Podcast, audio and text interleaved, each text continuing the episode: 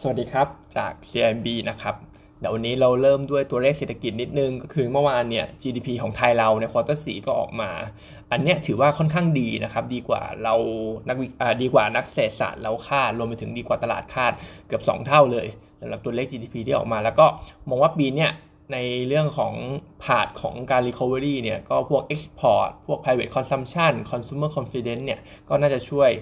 หนุนเรื่องของการ recovery ของเราในปีนี้ได้ ถึงแม้จะมีเรื่องของ omicron มาทำให้สะดุดบ้าง แต่เราคิดว่าก็คงไม่ได้สะดุดอะไรมากสำหรับ omicron เพราะว่าตอนนี้ก็ยังไม่มีเรื่องของการล็อกดาวน์เข้ามากระทบนะครับส่วนเรื่องของการขึ้นดอกเบี้ยเรายังมองเหมือนเดิมครับว่าปีนี้คงไม่ได้มีการขึ้นดอกเบี้ยสำหรับแบงก์ชาติไทยเรา ก็อย่างเร็วสุด คิดว่าการขึ้นดอกเบี้ยที่จะเห็นเนี่ยก็คงจะเป็นควอเตอร์หนึ่งปี 2023 นะครับหลังจากที่ตัวเลขเศรษฐกิจฟื้นตัวอะไรประมาณนั้นนะครับ ส่วนตัวหุ้นนะครับ วันนี้ติดล้อเมื่อวานงบออกมา ติดล้อตัวนี้ quarter 4 net profit 795 ล้านบาท บวกได้ 28%เยียติดลบติดลบนิดหน่อย2% Q นะครับ แล้วก็ต่ำกว่า consensus เล็กน้อยประมาณ 1.5%เองนะครับ ก็โดยรวมๆเนี่ยถือว่า in line แล้วก็เห็นการฟื้นตัวการเติบโตได้ดีสำหรับตัวติดล้อเขาปัญหานิดหน่อยก็คือเรื่องของ OPEX ค่าใช้จ่ายของเขานะที่มีเพิ่มสูงขึ้นในช่วงของควอเตอร์สอาจจะเป็นเรื่องของซีซันแนลด้วยที่มีการจ่ายอินเซนティブพนักงาน มีการจ่ายพนักงาน โบนัสพนักงานเยอะขึ้นนะครับ ซึ่งตรงเนี้ยภาพมันจะคล้ายคล้ายกับแบงก์พาณิชย์ของเรานะครับ ที่ quarter สี่เนี่ยจะมี OPEX เพิ่มขึ้น แต่ว่าอย่างอื่นสำหรับติดล้อทุกอย่างเนี่ยดูดีหมดนะครับ ไม่ว่าจะเป็น loan growth บวก 19%เยียบวก8% Q นะครับโลนยิวก็เพิ่มขึ้น 18 basis point รวมไปถึงพวกรายได้ที่ไม่ใช่ดอกเบี้ย ก็บวกทั้ง year on year Q on Q ค่อนข้างเยอะด้วย โดยเฉพาะไอตัวเบี้ยประกันภัยเนี่ย นายหน้าขายเบี้ยประกันภัยเนี่ยบวกค่อนข้างเยอะประมาณ 50%เลยนะครับเพราะฉะนั้นเนี่ยไส้ในเนี่ยทุกอย่างดีหมดจะมีแค่ OPEX นิดหน่อยที่ฉุดอยู่นะครับ เรื่องของ asset quality ก็ดีเช่นกันไอ้พวก NPL การตั้งสำรองลดลงทั้งคู่ ในขณะที่พวก coverage ratio สูงขึ้นนะครับ ฐานทุนดีขึ้น เพราะฉะนั้นเนี่ยทั้งหลายทั้งปวง เราคิดว่าโมเมนตัมที่ดีๆ แบบนี้ตัวเลขดีๆ แบบนี้น่าจะไปต่อสำหรับติดล้อสำหรับการสำหรับภาพรวมการฟื้นตัวในช่วงปีนี้นะครับ ซึ่งในเรื่องของ OPEX ค่าใช้จ่ายเนี่ยเราคิดว่าน่าจะลดลงเรื่อยๆสำหรับตัวติดล้อ เพราะว่ามันก็เป็นหนึ่งใน priority หนึ่งใน forecast ที่เรามองเหมือนกัน จากการที่เขาพยายามลงทุนดิจิตอลมากขึ้น ก็จะเห็นค่าใช้จ่ายของเขาเนี่ยที่ลดลง cost to income ที่ลดลงในปีนี้ อันนี้เรา expect อย่างนั้นนะครับมีการจ่าย dividend ด้วย แล้วก็มีการจ่าย stock dividend ด้วย 13 หุ้นเดิมต่อ1หุ้นใหม่นะครับ เพราะฉะนั้นติดล้อเป็น top pick ของเราในจำนำทะเบียนนะครับ target price เนี่ย 47 บาท มองว่าโมเมนตัมค่อนข้างดีนะครับ ส่วนอีกตัวให้ซื้อก็คือตัวของ CPN นะครับ งบออกมาเนี่ย ถึงแม้ year on year จะยังเห็นติดลบอยู่ แต่ก็ต้องบอกว่า Q on Q เนี่ยฟื้นตัวได้ค่อนข้างแรงนะครับ แล้วก็มองว่าต่อจากเนี้ย Q on Q หลังจากเราเปิดเมืองไปเรื่อยๆ โอเมคอนยังไม่ได้กระทบมาก ก็น่าจะเห็นการฟื้นตัว Q on Q ของทาง CPN ที่ค่อนข้างดีคติสำคัญก็คือ 1 เรื่องของอตัวกำไรเนี่ย ปีนี้เราทำโตหรือว่าฟื้นตัว 95% year on year นะครับ2 rental อ่าเขาเรียกว่า rental discount ที่ให้ต่อผู้เช่าเนี่ยปีนี้จะลดลงเหลือแค่ประมาณ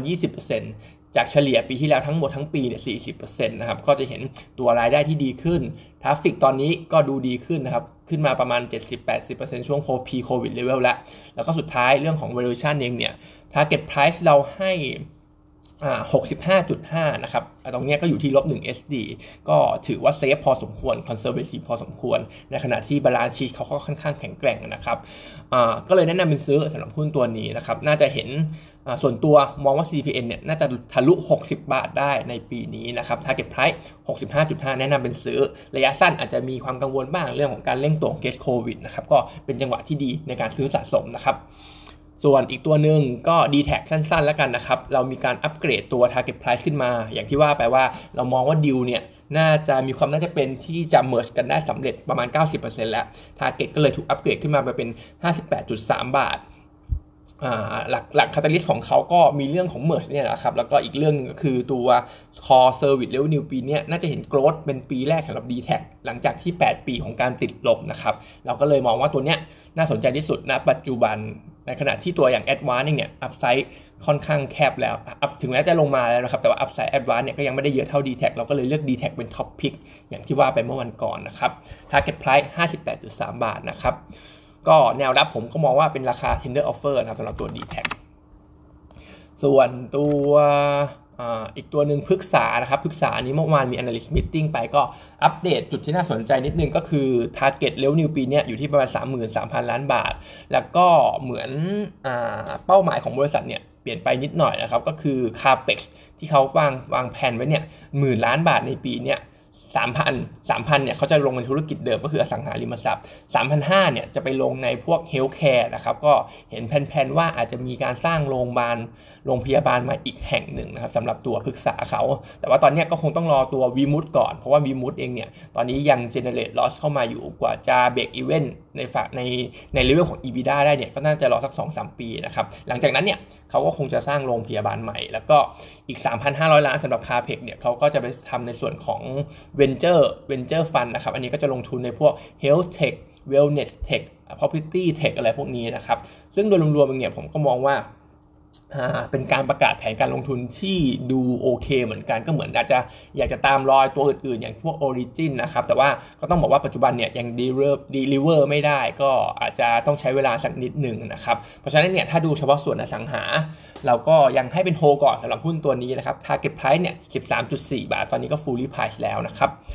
ส่วนงบที่ออกมาไม่ดีก็คือตัวของ RBF นะครับ quarter 4เนี่ยติดลบทั้ง year ทั้ง Q นะครับแต่ว่ารายได้เนี่ยจริงๆ ไอ้กำไรเนี่ยติดลบทั้งเยียทั้งคิวแต่ว่ารายได้เนี่ยโตได้ทั้งเยียทั้งคิวนะครับแต่ว่าปัญหามันไปอยู่ที่ cost margin นะครับโดนกดลงมาหายไปประมาณ 3-4%เลย หลักๆเป็นเพราะเรื่องของตัว raw material นะครับไม่ว่าจะเป็นพวกข้าวสาลี หรือแม้แต่พวก chemical ไอ้พวก